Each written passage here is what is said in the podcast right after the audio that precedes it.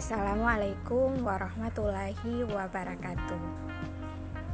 Ketemu lagi dengan saya Nurmin Mukhtar. Pada kesempatan kali ini kita akan belajar mengenai perumusan dan penetapan Pancasila sebagai dasar negara. Perumusan Pancasila sebagai dasar negara itu dimulai dengan sejarah BPUPKI. Seperti yang kalian ketahui bersama bahwa Pancasila sebagai dasar negara merupakan hasil perjuangan para pendiri negara kita. Mereka ini adalah orang-orang yang berjuang untuk mendirikan bangsa dan negara Indonesia. Seperti kata proklamator kita Insinyur Soekarno, jangan sekali-kali melupakan sejarah. Jadi, ini kenapa kita harus belajar tentang sejarah dari BPUPKI.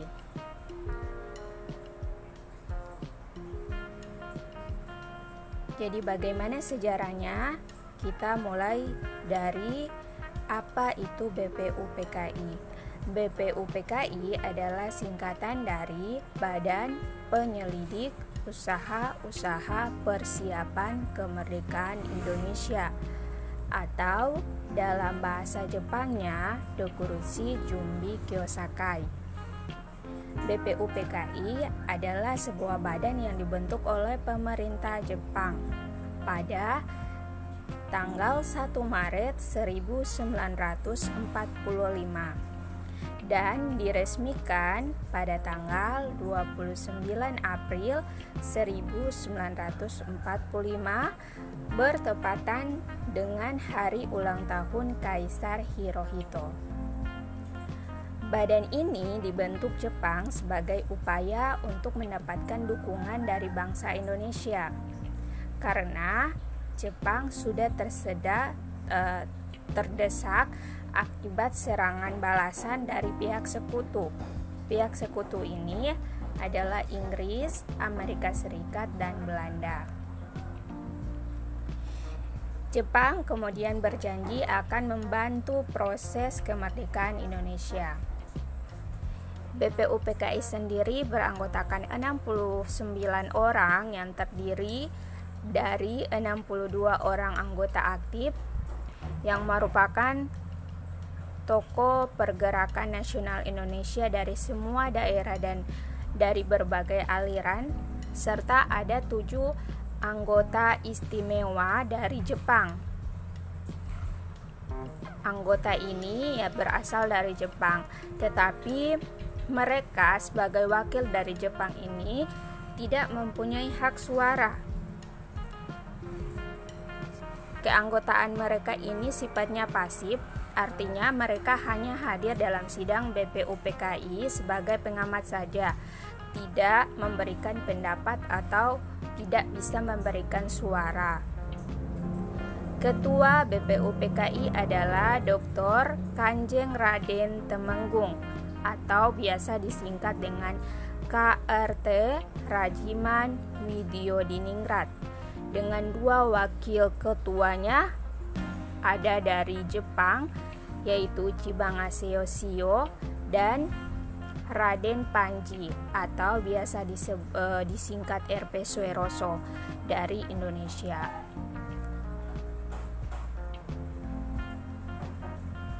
Sekarang kita masuk kepada perumusan dasar negara. BPUPKI mengadakan tiga kali sidang dua sidang resmi dan satu sidang tidak resmi. Sidang pertama pada tanggal 29 Mei sampai 1 Juni 1945. Nah, sehari sebelumnya pada tanggal 28 Mei 1945 itu diadakan upacara pelantikan dan sekaligus seremonial pembukaan masa persidangan BPUPKI. BPUPKI pertama kali mengadakan sidangnya atau saat pelantikan tersebut di gedung Choi Sangiin yang kini gedung itu dikenal dengan sebutan Gedung Pancasila yang berlokasi di Jalan Pejambon nomor 6 Jakarta. Tujuan dari sidang pertama adalah untuk membahas bentuk negara Indonesia. Kemudian, filsafat negara Indonesia merdeka serta merumuskan dasar negara. Sebelumnya, agenda sidang diawali dengan membahas pandangan mengenai bentuk negara Indonesia, yaitu disepakati berbentuk Negara Kesatuan Republik Indonesia atau biasa disingkat NKRI. Kemudian agenda dilanjutkan dengan merumuskan konstitusi. Konstitusi itu biasa disebut juga dengan undang-undang. Nah, undang-undang NKRI. Untuk itu, sebelum masuk ke pembahasan undang-undang atau perumusan undang-undang, BPUPKI ini harus merumuskan dahulu dasar negara Republik Indonesia. Dasar negara ini yang akan menjiwai dari isi dari Undang-Undang Dasar Negara Republik Indonesia itu sendiri. Selain itu, dasar negara merupakan pondasi berdirinya e, sebuah negara. Ibarat sebuah bangunan, tanpa pondasi yang kuat tentu tidak akan berdiri dengan kokoh. Jadi, dasar negara harus disusun sekuat mungkin sebelum suatu negara itu berdiri. Pada saat itu, ada beberapa tokoh yang menyampaikan gagasannya tentang dasar negara. Ada yang pertama Mr. Profesor Muhammad Yamin. Beliau ini adalah sarjana hukum.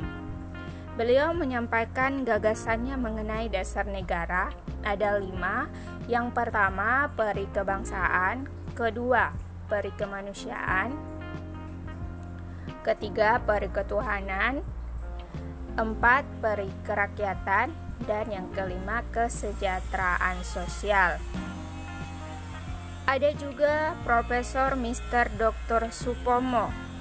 Gagasannya juga ada lima. Yang pertama, persatuan, dua, kekeluargaan, tiga keseimbangan lahir dan batin, empat musyawarah dan yang ke yang kelima keadilan sosial.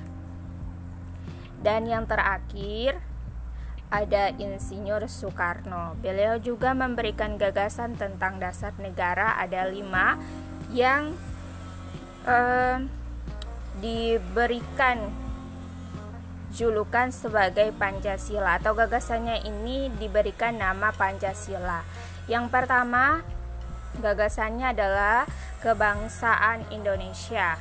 Dua, in, internasionalisme atau perikemanusiaan. Yang ketiga, mufakat atau demokrasi. Keempat, kesejahteraan sosial dan lima, ketuhanan yang Maha Esa. Masa persidangan BPUPKI yang pertama dikenang dengan sebutan detik-detik lahirnya Pancasila dan tanggal 1 Juni ditetapkan dan diperingati sebagai hari lahirnya Pancasila. Pidato dari Insinyur Soekarno sekaligus mengakhiri masa persidangan BPUPKI yang pertama. Setelah itu dibentuklah panitia 9. Kenapa disebut panitia 9? Karena anggota dari panitia ini jumlahnya ada 9 orang. Panitia 9 ini diketuai oleh Insinyur Soekarno. Bagaimana dengan tugas dari panitia 9 ini? Tugas panitia 9 adalah mengolah usul dari konsep para anggota BPUPKI mengenai dasar negara yang tadi ada beberapa gagasan dari tiga tokoh jadi kemudian panitia 9 ini mengolahnya mendiskusikannya.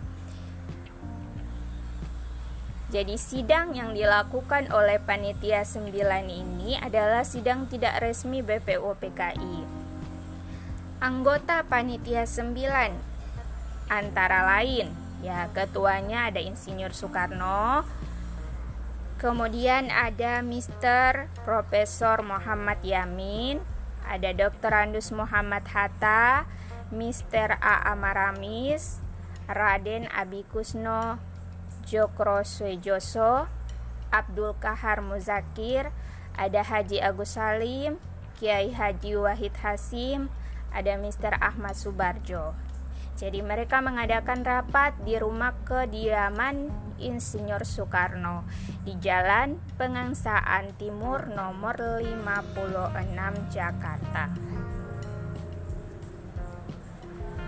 Nah, setelah rapat yang cukup alot pada tanggal 22 Juni 1945 disepakati rumusan konsep dasar negara yang tercantum dalam satu rancangan pembukaan Hukum Dasar atau kita kenal dengan Undang-Undang Dasar oleh Insinyur Soekarno, rancangan pembukaan hukum dasar ini diberikan nama Mukadimah. Kalau Muhammad Yamin mengatakannya dengan Piagam Jakarta dan Sukiman Wirjo Sanjojo menyebutnya Gentleman Agreement. Nah, naskah Mukadimah memiliki persamaan dengan pembukaan Undang-Undang Dasar 1945 yang setiap hari kalian eh, yang setiap hari Senin kalian bacakan ketika upacara bendera. Nah, setelah adanya naskah dari atau rancangan dari pembukaan undang-undang yang kata Insinyur Soekarno dinamakan Mukadimah, kemudian Mr. Muhammad Yamin dinamakan Piagam Jakarta. Nah, naskah tersebut dibawa ke sidang kedua BPUPKI. Ini sidang resmi yang kedua yang diselenggarakan pada tanggal 10 sampai 17 Juli 1945. Pada tanggal 14 Juli 1945, Mukadima disepakati oleh BPUPKI yang di dalam alinea keempat naskah dari Mukadima atau naskah dari Piagam Jakarta tersebut terdapat rumusan dasar negara. Yang pertama ada ketuhanan dengan kewajiban menjalankan syariat Islam bagi pemeluk-pemeluknya. Kedua, kemanusiaan yang adil dan beradab. Yang ketiga, persatuan Indonesia. Empat, kerakyatan yang dipimpin oleh hikmat kebijaksanaan dalam permusyawaratan perwakilan. Kemudian yang kelima, keadilan sosial bagi seluruh rakyat Indonesia. Jadi intinya untuk rumusan dasar negara atau Mukadima atau Piagam Jakarta ini sebenarnya sama dengan pembukaan Undang-Undang Dasar 1945 yang sekarang ini. Bedanya di mana?